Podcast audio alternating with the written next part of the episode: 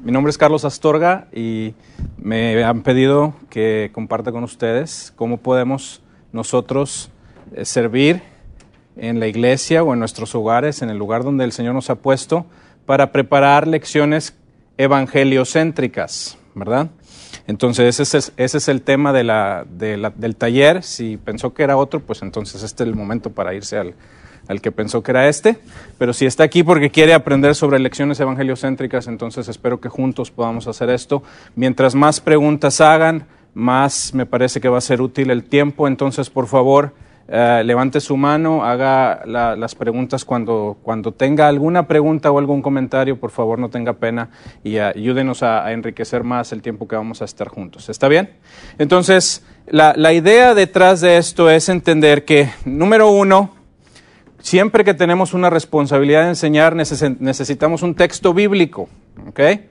Usted no parte de ideas de su cabeza, parte de un texto. ¿sí? Y en este caso quiero hacerles eh, alguna serie de, quiero darles algunas series de principios sobre cómo enseñar con un énfasis evangeliocéntrico, ¿sí? partiendo de la escritura. Está bien, y lo vamos a hacer en este caso con la historia de Daniel en el foso de los leones. Entonces, no todos ustedes tuvieron el tiempo para leer quizá todo el pasaje, pero en este, antes de comenzar, ¿cuántos de ustedes tienen una responsabilidad formal de enseñar a niños o jóvenes? ¿Ok? ¿Cuántos de ustedes son padres o mamás? Okay. ¿Alguien que levante la mano los que no han levantado la mano? Okay. Muy bien. Entonces, los que no le, las que no levantaron la mano, todos tenemos una responsa responsabilidad formal y de enseñar a aquellos a nuestro alrededor. Así es que eh, es, es, para todos este mensaje, ¿sí? Y la responsabilidad formal no significa estar sentado en un salón de clases. Quiero que eso quede muy claro. Es la primera lección que quiero que ustedes graben en su mente. Si usted tiene responsabilidad de enseñar a niños o a jóvenes en su casa, hermanos o hermanas, ¿verdad? Más chicos o compañeros o vecinitos o sus propios hijos, siempre su responsabilidad formal está más allá del salón. Estoy convencido que lo más probable es que el impacto más grande que usted pueda tener sobre jóvenes y niños no va a ser durante la hora, que tiene en la escuela dominical. No va a ser ahí en la mayoría de los casos. Entonces, por favor, piense que esta responsabilidad es algo que usted carga con usted todo el tiempo.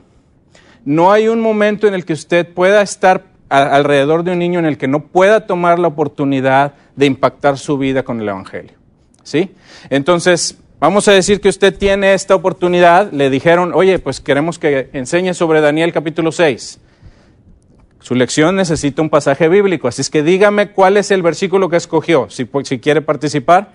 Si usted leyó el pasaje y escogió cuál sería un tema, dígame dónde está el versículo. A ver, algún valiente eh, o alguna. 6.27. Muy bien. ¿Cuál nos puede decir, hermana, cuál es su...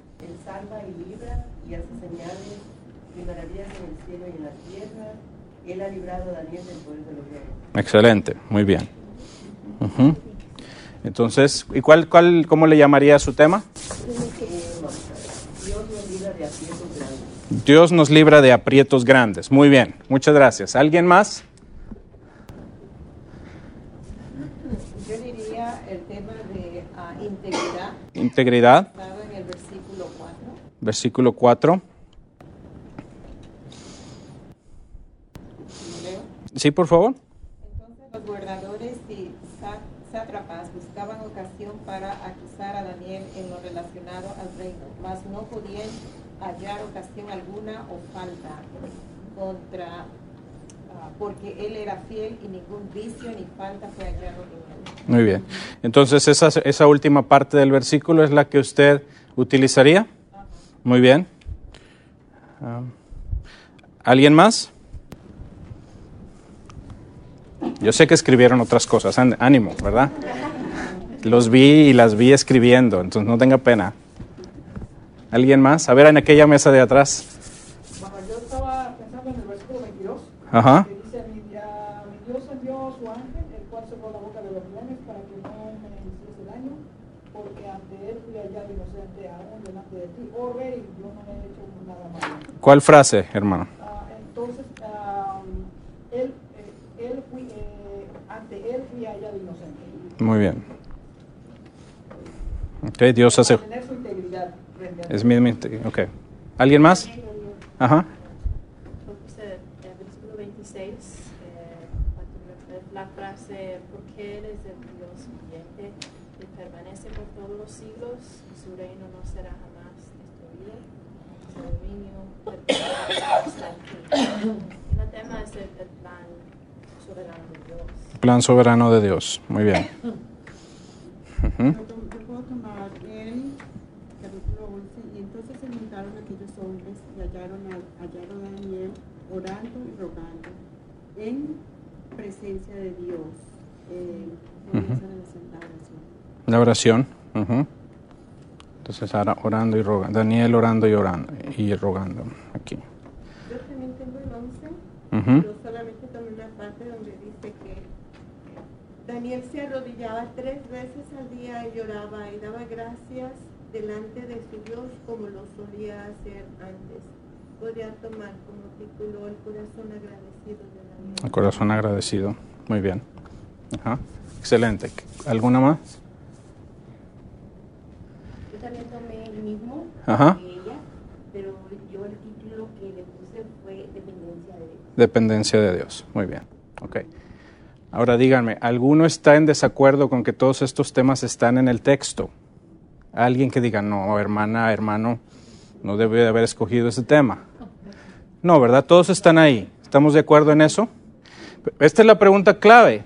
¿Cómo sabemos si nuestra lección va a ser o no evangeliocéntrica? Antes de que yo le diga de qué se trata eso, dígame usted qué entiende. O sea, cuando vio aquí, dijo, ah, a mí me interesa venir a este taller. Ok, ¿qué idea tiene de qué significa esto? ¿Qué significa que yo tengo que hacer mi lección evangeliocéntrica cuando quiero hablar de integridad, cuando quiero hablar de dependencia de Dios, de la fidelidad en la oración, la- del poder soberano, el plan soberano de Dios? Todas esas cosas están ahí.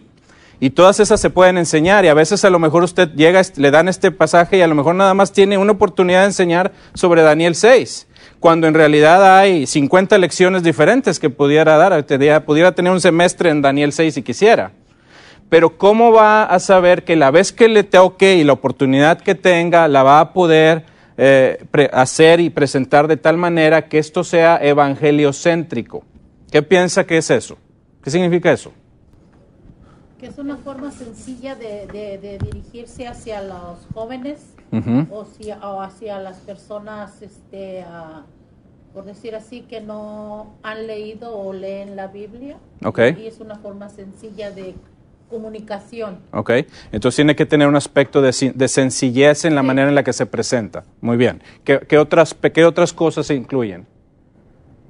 Que tenga conexión a Cristo. Que tenga conexión a Cristo. Muy bien.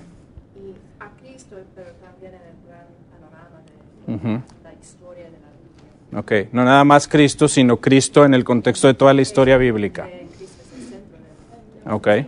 ¿Mm? que se- lo ponemos nada más al revés, el centro tiene que ser el Evangelio. El centro tiene que ser el Evangelio. Ok, muy bien. Entonces, ¿cómo se llama la conferencia? No, no, es toda la conferencia. Jesús ante todo. Ok. Jesús ante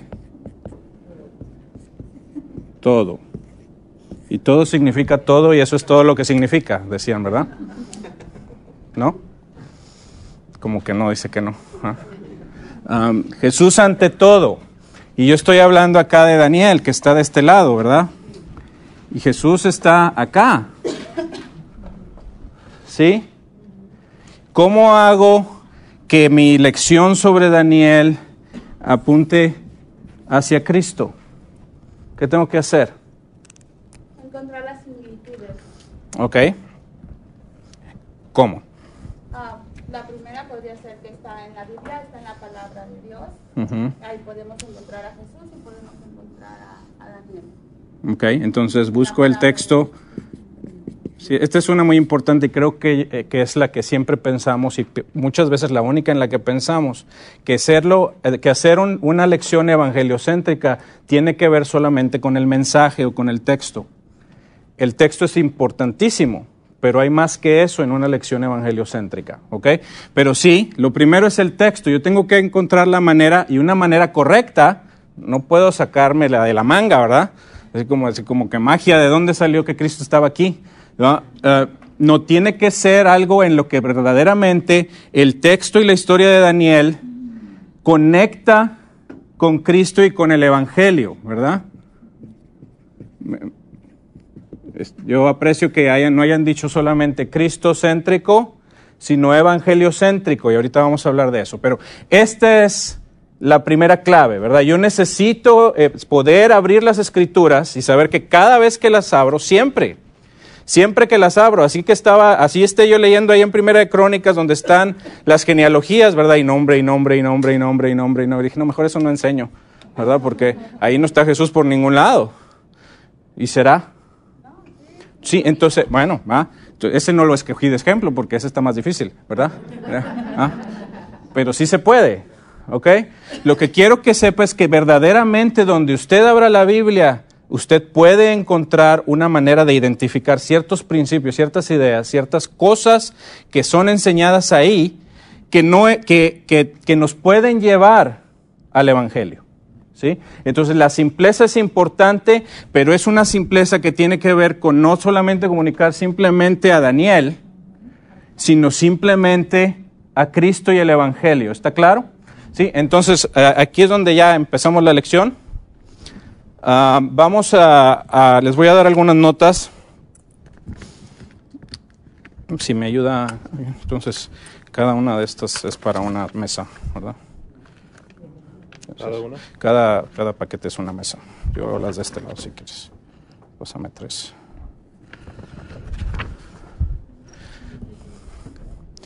Entonces, como esta era una sesión de la tarde, esta vez no les escribí yo todo. Eh, casi siempre me gusta darles todo el bosquejo, pero dije, no, mejor que escriban para que... ¿Tienen todos una pluma, algo con que escribir? ¿Sí? Ok, entonces... Aquí está. Y otra vez, por favor, si, si tiene preguntas o comentarios, no, no, se quede callado, callada, es importante para, para, su aprendizaje y el de nosotros. Si usted tiene la pregunta, es, posiblemente, es posible que alguien más tiene la misma pregunta, entonces alguien tiene que tener el valor para hacer la pregunta. ¿Sí?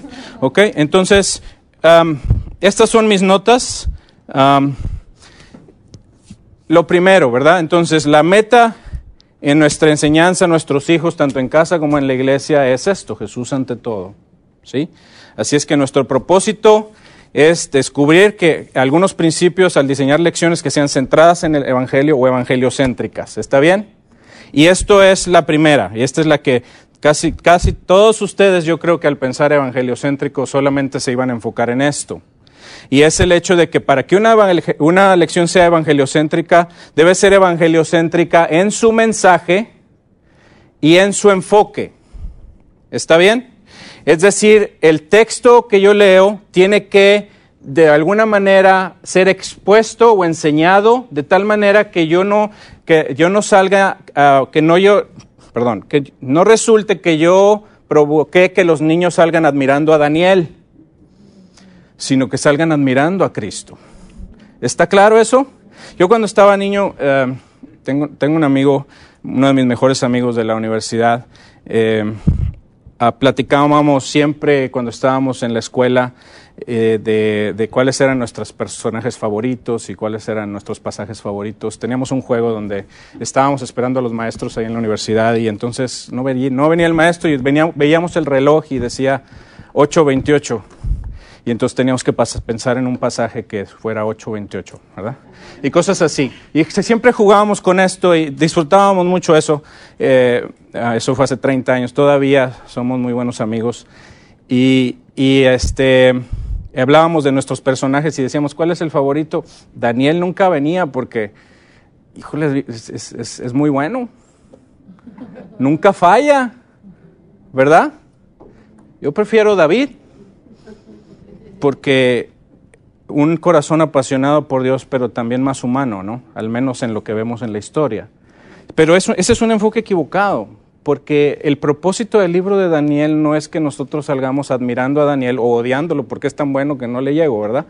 Si sí está bien. El propósito es que cuando ustedes lean esta lección y presenten esta lección y enseñen esta lección en la manera en la que lo hagan, la persona y los jóvenes y usted mismo o misma salga admirando a Cristo, no a Daniel. ¿Está claro? Entonces el enfoque de la lección es que el mensaje que yo comunico no se centra en ningún otro héroe que no sea primeramente Dios. ¿Está claro? Entonces, en la lección debe ser evangelicéntrica en el mensaje y enfoque. Es decir, Dios es el héroe principal de la historia. ¿Está bien? Así es que en toda historia usted tiene que encontrar dónde está Dios ahí. ¿Sí? He, puesto este ejemplo antes, cuando estaba en el seminario, uno de mis maestros estaba enseñando sobre este énfasis de que la historia, el, pasaje siempre tenía que ser cristocéntrico o evangeliocéntrico. Y, y uno de mis compañeros del salón dijo, ¿no es posible eso? Y le dijo, ¿cómo que no es posible? Es que hay unos pasajes que no conectan con Cristo. Y el maestro le dijo, dame un ejemplo. Y le citó un proverbio, mira a la hormiga, oh perezoso. Y, entonces él le dijo al maestro, aquí no está Cristo por ningún lado. ¿Sabe qué le dijo el maestro? Jesús es la hormiga. Ahora, no estamos bromeando. Lo que estamos diciendo es que si nosotros queremos que alguien admire la diligencia de alguien, no queremos que los niños se queden admirando y adorando a las hormigas. Sí, las hormigas son muy diligentes y nos enseñan mucho sobre responsabilidad y, trabajo arduo, ¿sí? Pero si queremos que la gente admire a alguien, utilizamos a la hormiga para que las personas que nos oyen vean que Cristo es aún más diligente y trabajador y fiel que las hormigas. ¿Está claro? ¿Sí? Entonces, esta es la esencia. Dios está en el pasaje, aún y si el pasaje nada más dice, mira la hormiga o oh perezoso, hay alguna, tiene que haber una manera de conectar con Cristo. ¿Está claro eso? ¿Alguna duda? ¿Sí? Entonces, lo primero, ¿verdad? Dios es el héroe de la historia. En esta historia me parece a mí que cuando vemos las películas y las caricaturas y hay una software que tenemos que leemos con, con mi hija más chica que es la Bible App, ¿verdad? Y mucho de eso tiene, siempre está Daniel en el mero centro de todo esto, ¿verdad? Daniel fue el que fue fiel, Daniel fue el que oró, Daniel fue el que cuando dijeron que ya no podía orar, como quiera oró, ¿verdad? Y entonces, hijos, hijas, por favor sean como Daniel pero ah, yo no creo que el pasaje tiene como énfasis principal a Daniel, ¿está claro? No es que eso no sea cierto, sí podemos imitar a Daniel, él fue fiel, ¿ok? Esto es parte de la lección, pero no es el fin de la lección, ¿sí? Entonces, por ejemplo, eh, y esta es otra lección para ustedes.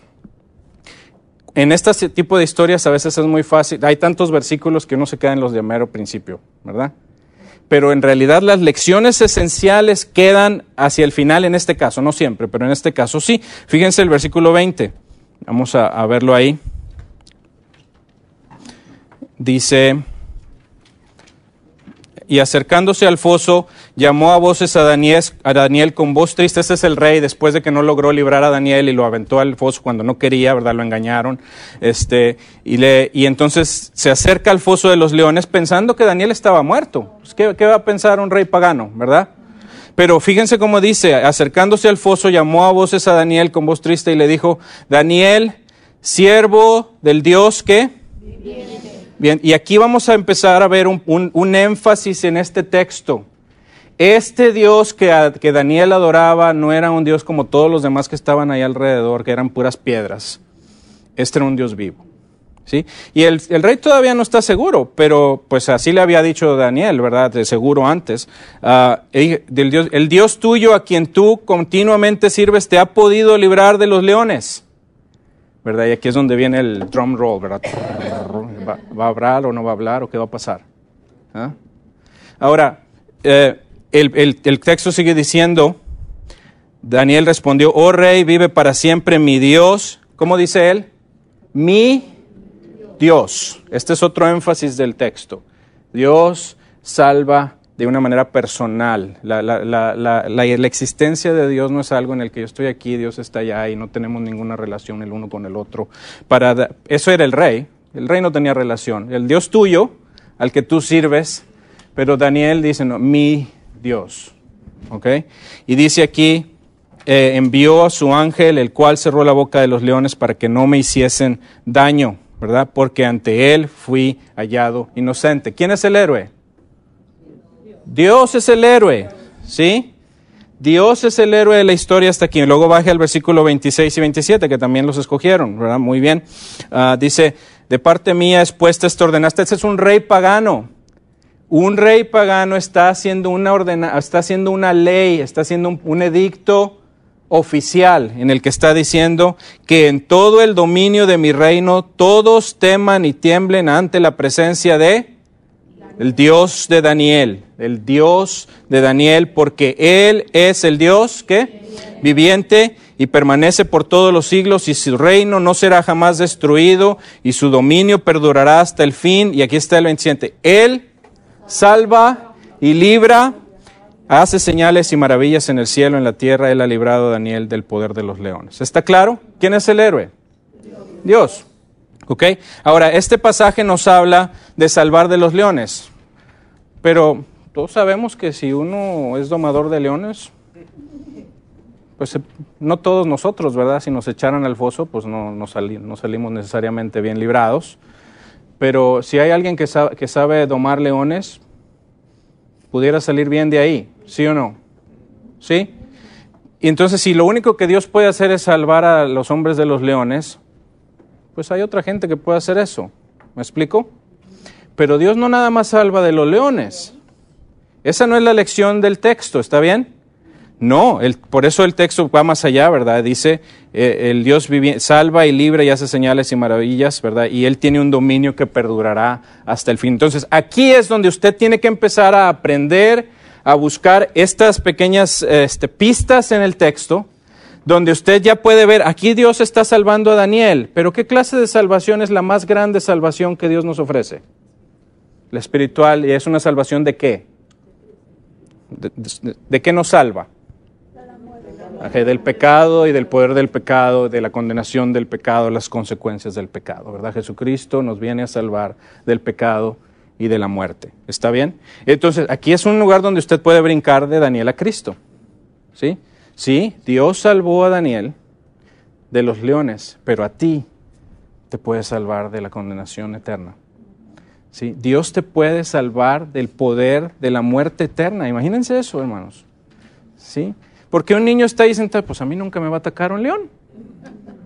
¿Sí? ¿Qué voy a temer de leones? ¿Sí o no? Tenía eh, mi, mi hija, nuestra hija la más chica, ella siempre ha sido muy no le gusta estar sola. No siempre es miedo, a veces sí, pero más bien quiere estar con gente. Y como ella es única, mis gemelas son grandes y ellas siempre han andado juntas, pero ella no. Entonces siempre quiere estar, viene mucho todavía a nuestra recámara a, dormir con nosotros y cosas así, ¿verdad? Tiene ocho, acaba de cumplir ocho años. Y ayer están aquí mi, mi primo, ¿verdad? Entonces ella se fue a dormir con sus hermanas. Entonces pues no hay esa opción de irse a la recámara, porque estábamos, nosotros estábamos en la recámara de ella. Y entonces me vino y me dijo, papá, no me gustó dormir con él y Caro. Y le digo, ¿de verdad? ¿Por qué, hija? Sí, no, no me gustó. ¿Por qué? Porque estás más lejos de mamá. Y se queda así como que, porque la recámara ya está más cerca, está así una puerta y otra puerta, ¿verdad? Y la otra está, le medí los pasos, le dije, son 11 pasos. ¿Eh? Y entonces está allá, y le digo, ¿es porque te da miedo que estás más lejos? Y hace como que sí, ¿verdad? Y le empiezo a hacer preguntas, ¿verdad? ¿Por qué tienes miedo? ¿Hay algún león que se puede meter por ahí? Así como que dice, pues, este papá que estás diciendo, ¿verdad? No. Ok, ¿estaba sola? No. Estaba Eli, estaba Caro, estaba el perro, ¿verdad? estaban todas. Eh, ¿Crees que hay guerra afuera? No. ¿Dios está dormido? No, no está dormido. ¿Dios está ahí contigo? Sí, sí está contigo. ¿Está contigo pero se quiere ir del cuarto? No. ¿Me explico? Uno empieza entonces, le digo, si me das una buena razón para tener miedo, te puedes venir conmigo. Y se quedó pensando. ¿Estamos lejos de ti? Le di. Dijo, no. ¿Cuántos pasos fueron? Once. ¿Puedes caminar once pasos si necesitas algo? Sí.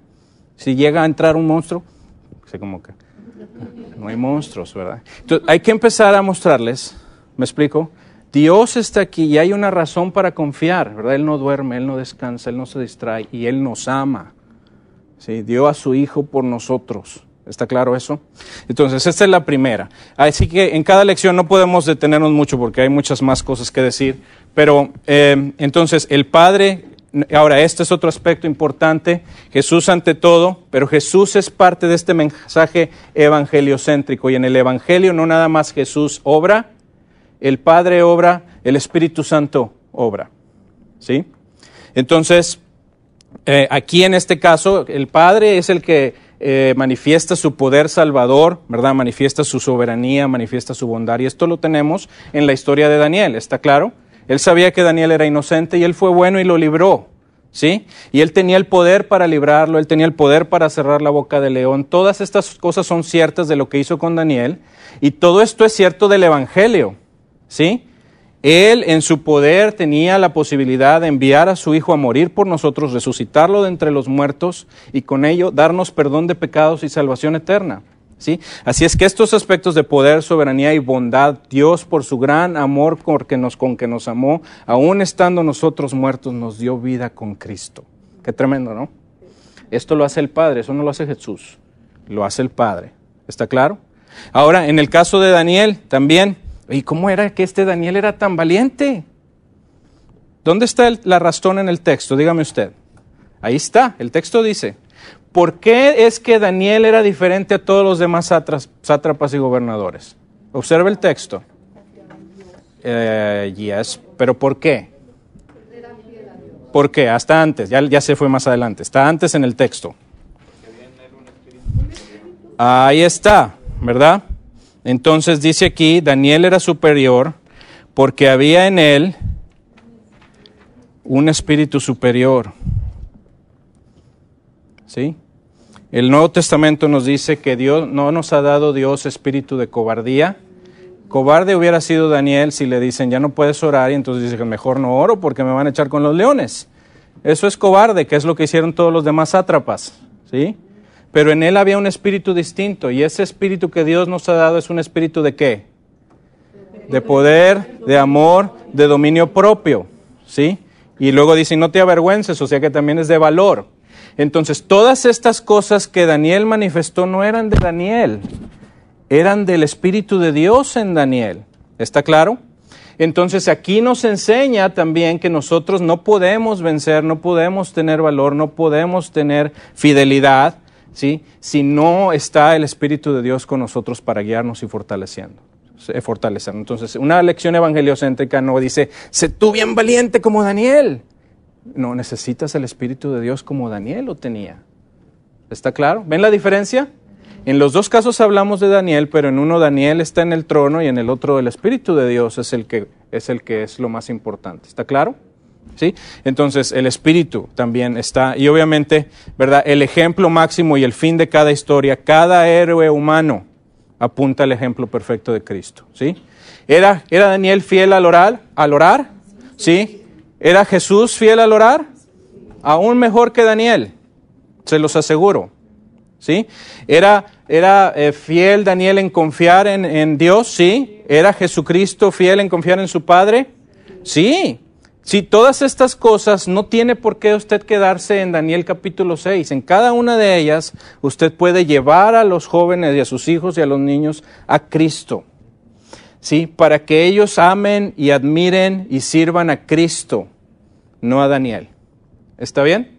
¿Ok? Entonces esas son las tres. ¿Alguna pregunta? Podemos decir más cosas, pero necesito mover a la siguiente parte de, esto. ¿Alguna pregunta?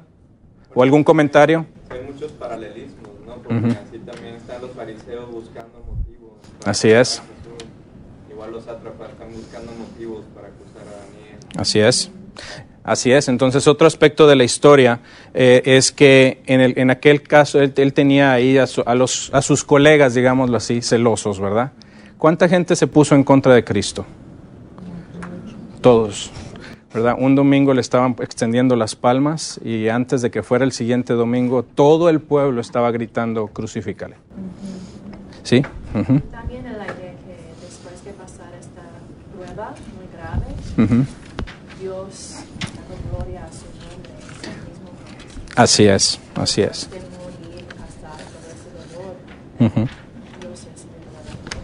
Así es, así es. Entonces, Él es el que de, de pronto este evento que pareciera trágico, hoy este, ya llegó el fin de Daniel, ¿verdad? Porque lo pusieron a, a que no orara y ya sabemos que sí iba a orar, así es que ¿no? aquí se acabó la historia. No, se convirtió en un evento evangelístico. El rey pagano proclamando que todos teman al Dios viviente, al Dios de Daniel. ¿Qué más quieren? ¿Sí? Atención cuando el rey, el rey que es tan incógnita y va a averiguar a ver cómo está Daniel. Porque queda una, queda una incógnita porque ve esa fidelidad de, Dios, de, de Daniel orando a ese Ujú, Dios que así es. De él. Ujú, A mí me gusta siempre llevar como la vida actual. ujú. Esos pasajes que ocurrió miles de años atrás, cómo llevarlo a la vida ahora de los niños. Exacto. el que se le está dando la lección y cómo, cómo, cómo puede ser el testimonio de nosotros, o le digo a los niños, de tuyo, de que tú eres un hijo de Dios, para los que no creen, en ese caso de este rey, no, Dios no era el, Dios de él, pero le llamaba la atención cómo era la fidelidad de Dios ante ese Dios, de Daniel ante ese Dios. Así es. tiene. Ujú. Y él tenía razón de ser fiel a Dios porque él sabía que su Dios era fiel, un Dios viviente, ¿verdad? Entonces, ah, la, la razón de, la, de las ah, cualidades de Daniel se encuentran en Dios, ¿verdad? Daniel era la persona que era porque él conocía al Dios verdadero. Entonces tenía razón de, tener confianza, porque él sabía que este es un Dios que salva. Ya lo había experimentado antes, ¿verdad? Ahí cuando los sueños que se revelaron a Nabucodonosor, etcétera. Entonces, sí está, está bien claro este aspecto. Entonces, el primer, la primera forma en la que una lección puede ser cristocéntrica y debe ser cristocéntrica es en su mensaje y enfoque. No se centre en el personaje humano a menos que ese personaje sea Cristo. ¿Está claro? Empiece con el personaje humano, pero muévalo tan pronto como sea posible, claramente y sencillamente, a la persona de Jesús. ¿Está bien? Y como dijo la hermana en la clase anterior, es importante que en cada eh, ocasión se presente el Evangelio, porque muchos de, de los niños que asisten aquí a lo mejor no lo van a volver a escuchar. Y muchos otros necesitan escucharlo 150 veces antes de que crean. ¿Sí? Eh, ¿Tú qué recomiendas? Eh, yo sé que es el espíritu que lo lleva a uno como a la clase. Uno puede eh, llevar las hojas, todo lo que prepararon, pero el Señor lo, lo maneja a uno.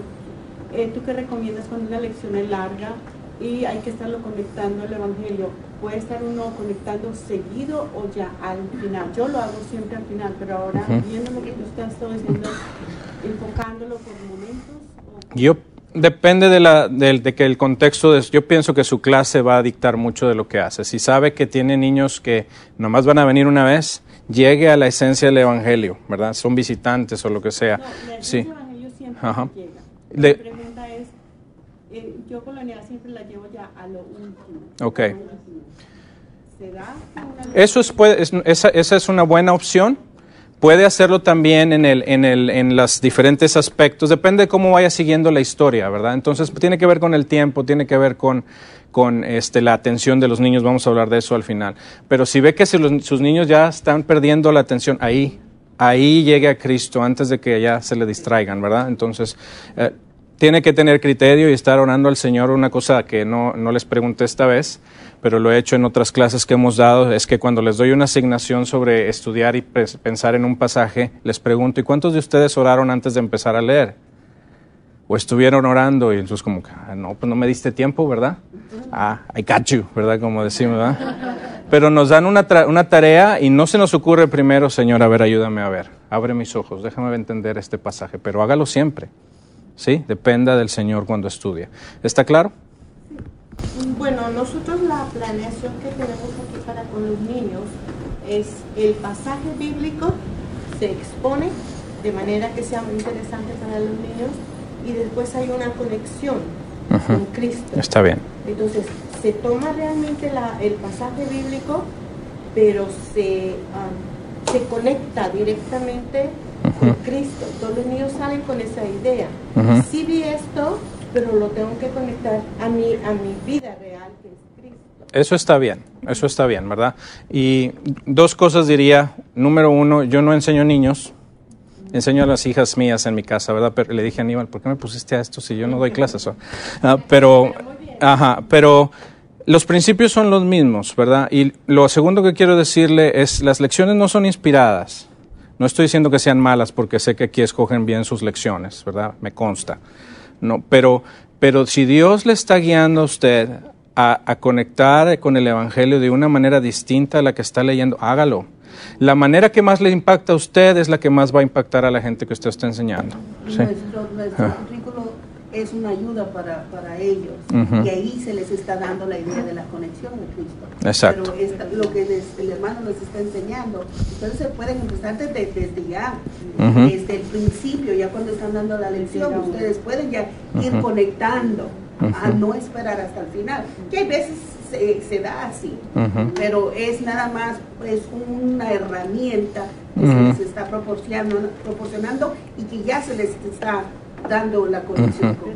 Así es. Entonces, sienta, sienta la libertad de no tener que quedarse pegadito a todo lo, a cada paso de la lección necesariamente, ¿verdad? Hágalo con la libertad que Dios le da y asegúrese, ¿verdad? Entonces, es- ese es el primer punto, el mensaje. ¿Está bien? Si necesitan ideas sobre cómo hacer esto con los niños, yo les recomiendo que hablen con mi esposa. Ella es muy creativa para estas cosas eh, y les pudieran dar algunos, algunos tips mejor que yo sobre la clase formal en la, en la lección, ¿verdad? Entonces, ahí está esa primera. La segunda es que la lección debe ser evangeliocéntrica en su, ¿qué dice ahí? Motivación. ¿Sí? El deseo de su persona. Aquí ya estamos hablando de su propia alma. Esto es muy importante más, eh, eh, en el contexto de enseñar a otros. ¿sí? ¿Qué motivación tiene usted? ¿Ok? Y, lo, voy a, lo voy a leer este segundo punto rápido porque quiero que tomemos más tiempo en el tercero. Pero entonces la, la, la historia se usa para resaltar las bondades del Evangelio. Cuando usted está, está enseñando, tiene que buscar que los niños, los jóvenes, los adultos, a quien usted enseñe, esté entendiendo y apreciando el Evangelio. Téngalo bien consciente. Mi motivación es llevar a los estudiantes a Cristo. ¿Está claro eso? Entonces tiene que tener esa motivación internamente, de otra manera no, no sale. ¿Ok? Entonces, esa es la primera. Segunda, es- esta es lo mismo, pero dicho de manera negativa. ¿sí? La historia no se usa para exaltar la bondad, la bondad inherente de las personas, no es para exaltar a Daniel, es para exaltar a nuestro Dios y Salvador, Padre, Hijo, Espíritu Santo. ¿Está bien? Tercero, eh, aquí es donde algunas lecciones no son tan fáciles como esta, ¿verdad? Aquí está, pues, hay salvación y está fidelidad y está Dios salvando, etcétera, etcétera. ¿Verdad? La escogí porque me parece que es una de esas en las que nos gusta hacer de la persona el héroe, ¿sí? Pero hay otras en las que es un poco más complejo.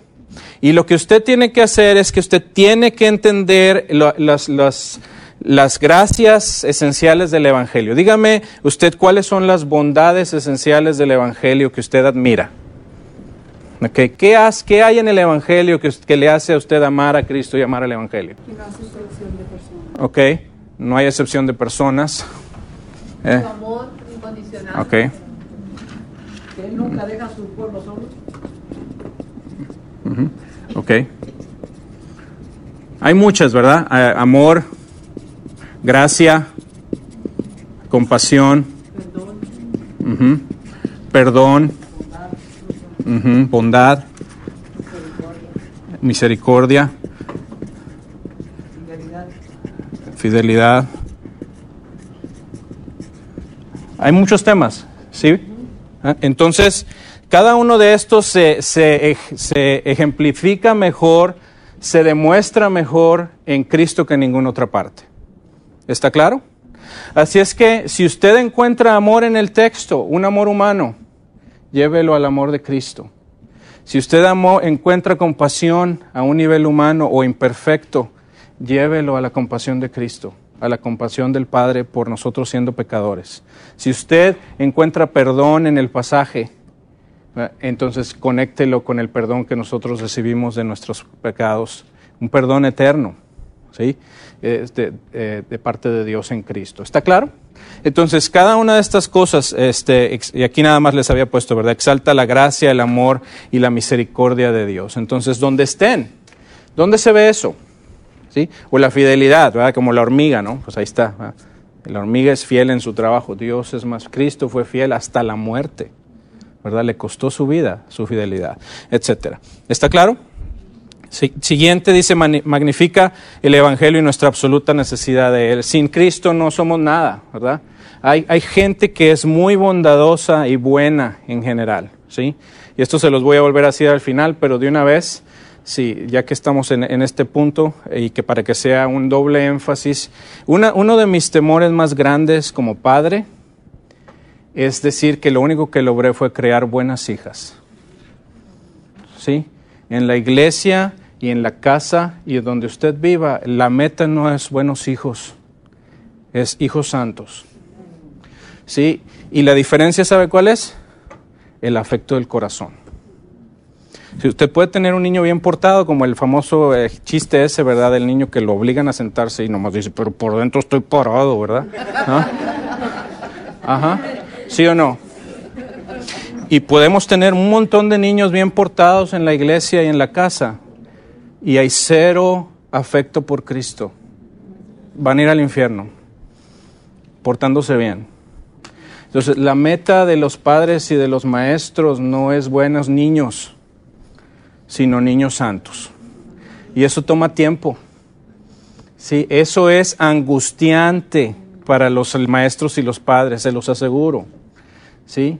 Eh, No, eso no, no llega de la noche a la mañana para la mayoría de los niños, algunos sí, pero no para la mayoría. Entonces tenga claro eso, ¿verdad? Entonces, para, y para obtener santidad necesitamos el Evangelio. Si no somos santos en nosotros mismos, Cristo es quien nos hace santos. ¿Está bien? ¿Sí? Entonces busca promover, por eso hablamos de esto, la dependencia en Dios, la gratitud a Dios, la imitación de Cristo y la gloria de Dios. Eh, Cuando hablamos de Daniel, no hablamos de la fidelidad de Daniel, ¿sí? ni de, la, de, de- Daniel como qué buena persona, sino él era una persona que dependía de su Dios, que tenía gratitud a Dios, ¿sí? En, en múltiples ocasiones, ¿verdad? Lo vemos dando gracias, en múltiples ocasiones lo vemos confesando sus pecados y los pecados de la nación. Entonces no era perfecto. Entonces no es el propósito quedarse en la perfección de un hombre, sino en la perfección del Salvador, ¿verdad? ¿Está bien? Entonces, esa es la siguiente. Tiene que tener en su motivación personal exaltar a Cristo y no a los otros personajes o a usted. ¿no? ¿Está bien? ¿Ok? Entonces, en ese sentido es que es evangeliocéntrica. Tercero, y esta para mí es la, una de las más importantes en el contexto de donde estamos, porque venimos de iglesias mayormente cristocéntricas ya, ¿verdad? Entonces ya sabemos que hay que terminar en Cristo, ya lo tienen en sus lecciones, todo eso ya sabe, ¿verdad que sí? Entonces, pero esta es la parte, creo yo, que es más fácil fallar. Y esta es que la lección debe de ser cristocéntrica en su presentación. ¿Sí? Entonces, y esto es lo que quiero decir, ¿verdad? Entonces, el maestro honra la palabra de Dios o maestra, ¿verdad? Y le da prioridad por sobre sus propias ideas o carisma personal. Entonces, la primera manera en la que usted honra el Evangelio es quedándose en el texto. ¿Sí? Nos- mucha gente eh, eh, decía, una, una vez escribieron un artículo en la revista Moody que se llamaba ¿Y dónde está la Biblia en las iglesias bíblicas? Y leen, una, leen un versículo un minuto y luego son 50 minutos de, de pura charla que muy vagamente conecta con el pasaje. Quédese en el texto lo más posible, le aseguro va a tener más impacto que toda su ingenuidad y, carisma personal. Regrese al texto constantemente. ¿Está bien? Segundo, ahí dice, y esta es lo que les decía al principio, el maestro utiliza cada situación formal o informal para ilustrar la obra de Dios en el Evangelio. ¿Está bien? A- abra su Biblia, por favor, o si no sé si la, déjenme, se los enseño mejor. Deuteronomio, aquí comercial para logos, ¿verdad?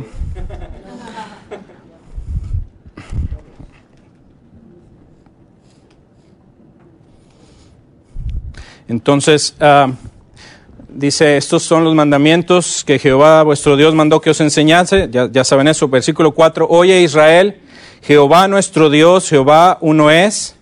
¿Sí? ¿Y qué dice después?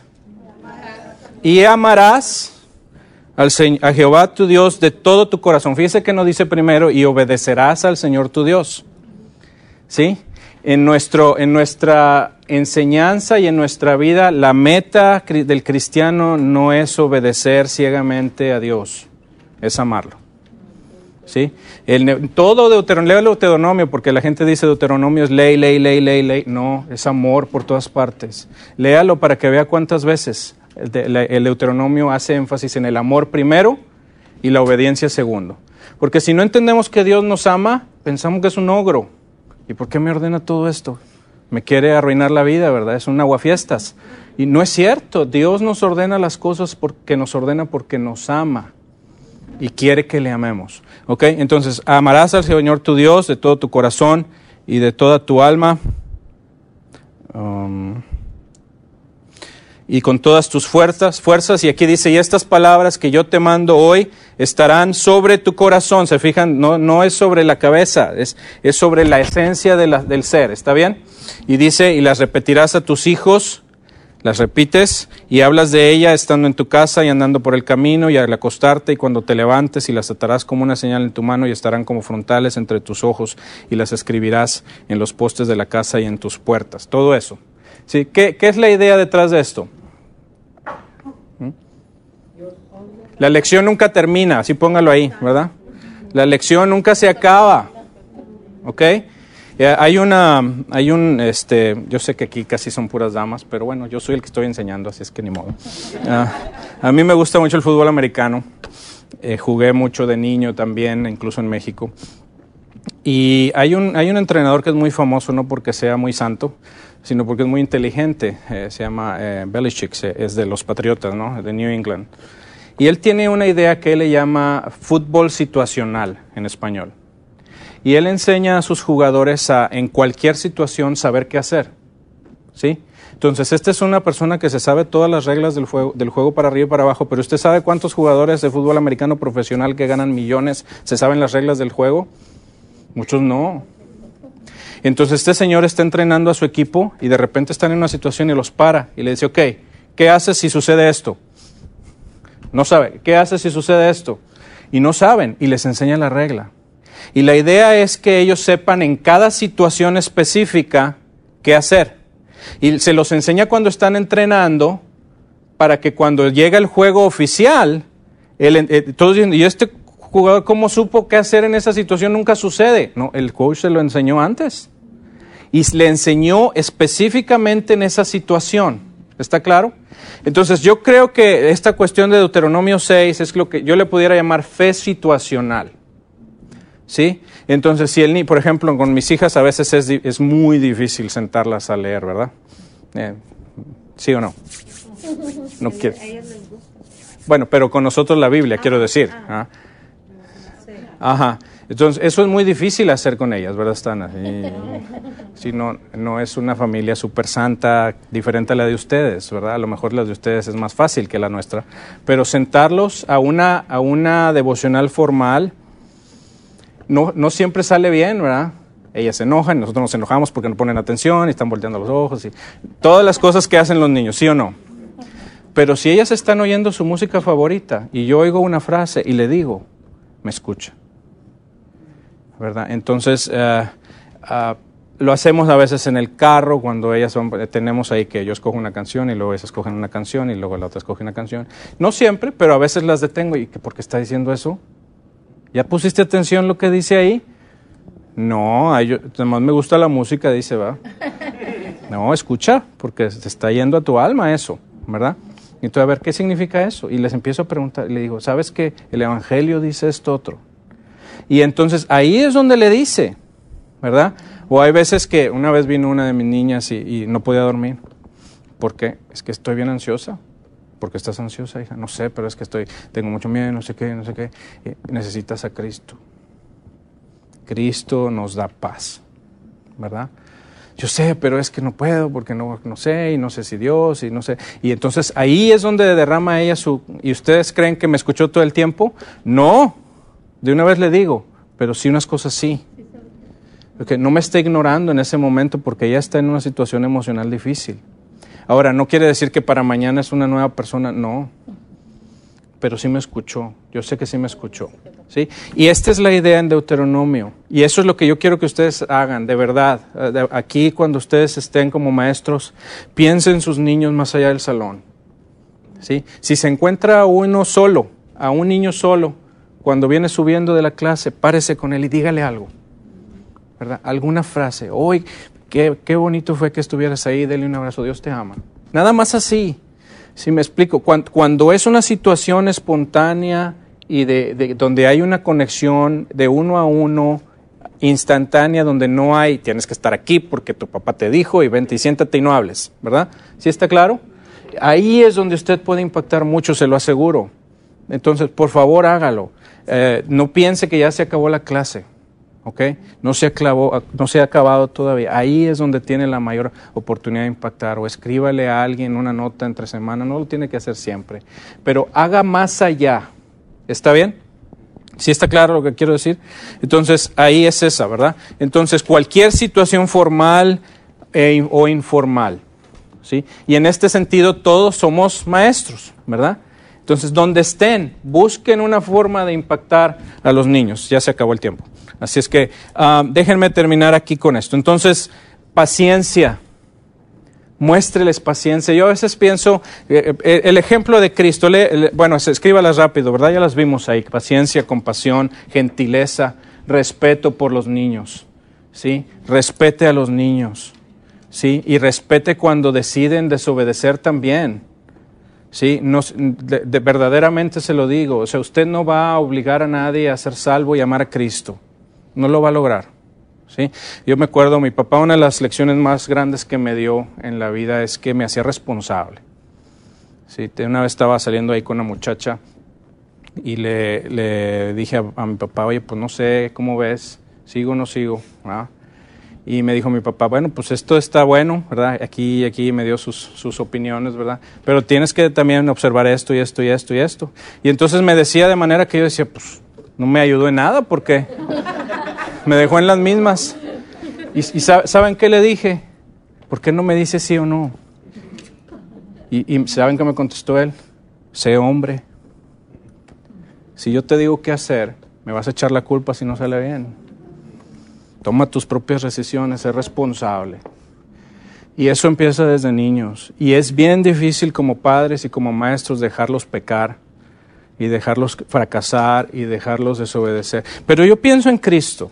¿sí? Y esto es lo que quiero, con esto acabamos, ¿verdad? Piense en Cristo. ¿Qué hizo Él en sus años de ministerio? ¿verdad?